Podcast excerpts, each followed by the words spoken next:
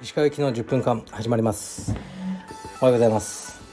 えー、っと今日は金曜の朝ですかね。すごく天気ですね。で蒸し暑いですねすごい。今日の朝もエニタイムフィットネスでえー、っと1時間ぐらい有酸素やってきましたね。うんなんかすごい混んでますね人が。あのうん。で今はまた一旦やめる見るのをやめていたブレイキングバッドを見始めました。結構面白いかもしれないですね。でまた朝えー、っと道場に来て息子とトレーニングですね。これもねなかなか面白いんですよ。こう YouTube とかで子供体操とかね見て勉強してやってるんですね。せっかくね自分の道場マットがあるわけだから。毎日楽しくやってます。で息子も幼稚園今日で終わりかな。楽器が。だから寂しいですね。そうするとえー、っと僕らの朝練習もしばらくはお休みになってしまうのかなって感じですね。えー、っとレター行く前にそうだ。この間ね映画を見たんですよ。すごく僕は期待してって言ったあのライトハウスですね。ウレム・デフォーともう一人の俳優さんの。うんでねちょっときつかったっすね。僕的には全く面白くなく、まあ、僕が面白くないって言ってるんで多分橋本とか大好きかもしれないですけどひたすら2人の男が殴り合い罵り合うだけのあの映画でしたね。でなんか汚い。絵も汚いし言葉も汚いみたいな。もうなんかね 何のためにこれ見るんだろうと思いましたね。だからやっぱりまあ面白い絵作りが面白かったり撮影技術とか作品その、まあ、ウィレム・デフォーとかの演技はすごいんですけどでも結局なんかやっぱ話が汚いっていう感じでしたね。でそんなにツイストがあるわけでもないと僕は思ってしまいましたがまあねあの見たい方は見てみてください。ライトハウスですね。モノクロ映画ですね。はい。なんかやっぱ僕はなんか映画に楽しさを求めてるんですかね。なんか爽やかさとかそういう映画を見たいなと思ってるんだと思います。レターいきます。えー、っとちょっとわけわかんないやつですね。一応読みますね。お疲れ様です。鹿先生。自宅が2年ぶりに鳩被害に遭いました。家の玄関で鳩がホバリングしてるから早く帰ってきてと妻から連絡を受けて急いで帰宅。すぐに対策スプレー謎の超音波を食らわせましたがなかなかどいてくれません。鳩は食えと威嚇しながら大きく翼を広げます。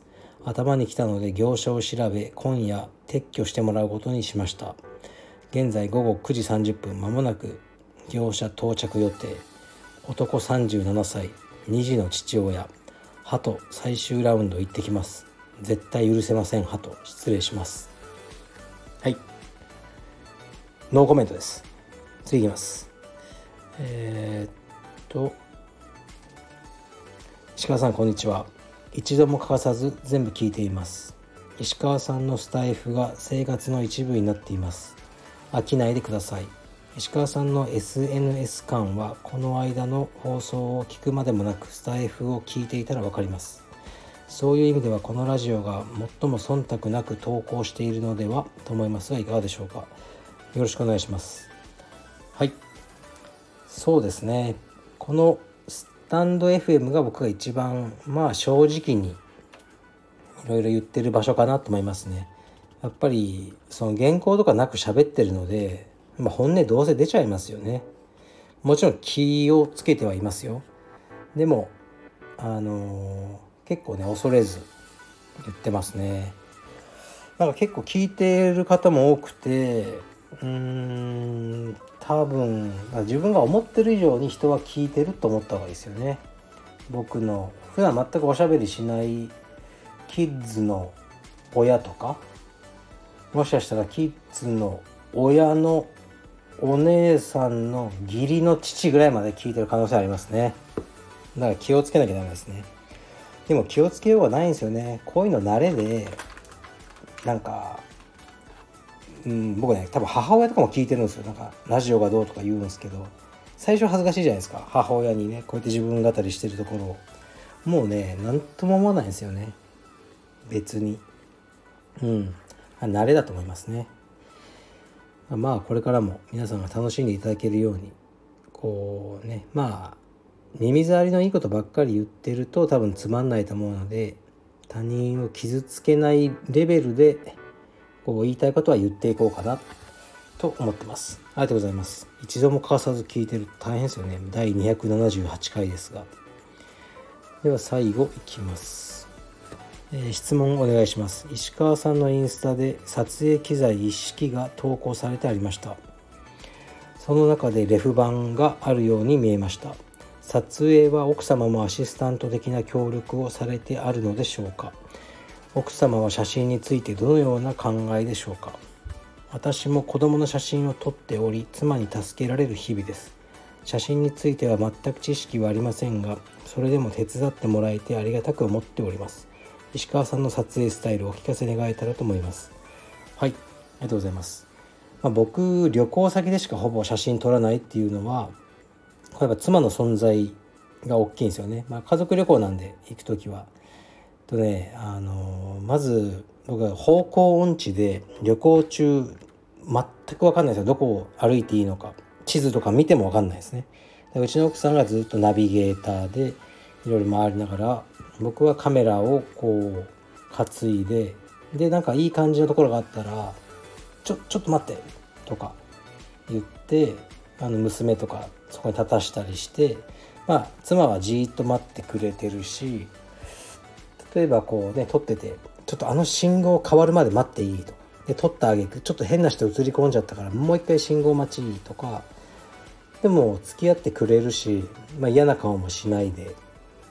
ありがたいですね。写真のえー、っと知識はないんですけど例えばなんだろうな。写真って撮った後本当に細かいことが気になってあのなんか写真自体がダメになる時あるんですね。ダメじゃないですけど例えばちょっと洋服のタグが出てるとか、ね、撮ってると気づかないんですよ。でもね撮った後すごいきあの気になるんですね。髪の毛が1本口に入ってるとかだそういうのもあの妻が気づいてちょっと髪をね直したりとかそういうことはしてますね。だから前から言ってますけど意外と僕は作り込んで撮ってるっていう感じでこうね自然な表情とか自然っていうものを撮る気はあまりない感じですね。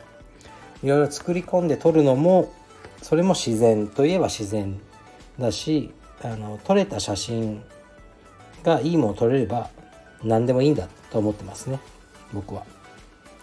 あと撮影スタイルってこう人に迷惑をかけないですね。歩いてる人をこう止めて、ね、撮ったりとか他人に気を使わせて撮るのは嫌なのでまあそうですね。来週沖縄行ってくるんですけどもう一棟貸しの宿で誰にも会わないところですね。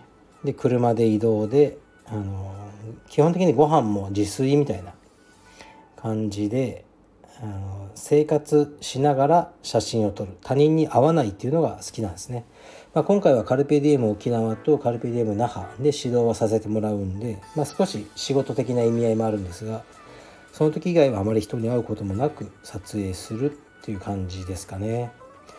で撮影スタイルねやっぱりね光が大事なんですよ。もうカメラマンなら大体わかると思いますけどもうこのうんこれ写真にならないなっていう光あるんですよ。得意不得意。僕はちょっと曇りの日が苦手なんですよ。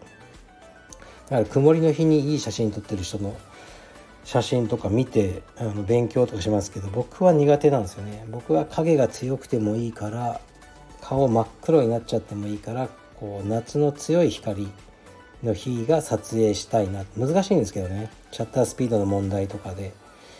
もうフィルム、うん、ちょっとすごい専門的になってますね。僕の使ってるカメラはすごい古いのでシャッタースピードが1000分の1までしか上がらないんですよね。1台は。そうすると明るすぎちゃうんです。もう光が入りすぎて。うん。でそういうのはあるんですけど、まあ、明るい日に撮るのが好きで。あこのシチュエーションいいなと思った時に一気にフィルムを使うタイプですね。もうそこで56本撮っちゃうと。かでなんか半端に撮らないですね。うんなんかもう今日は撮らない。なんか気分が乗らないっていう日は撮らないとか。そういう感じで撮影をしています。はい。えー、っとそんな感じかな。はい。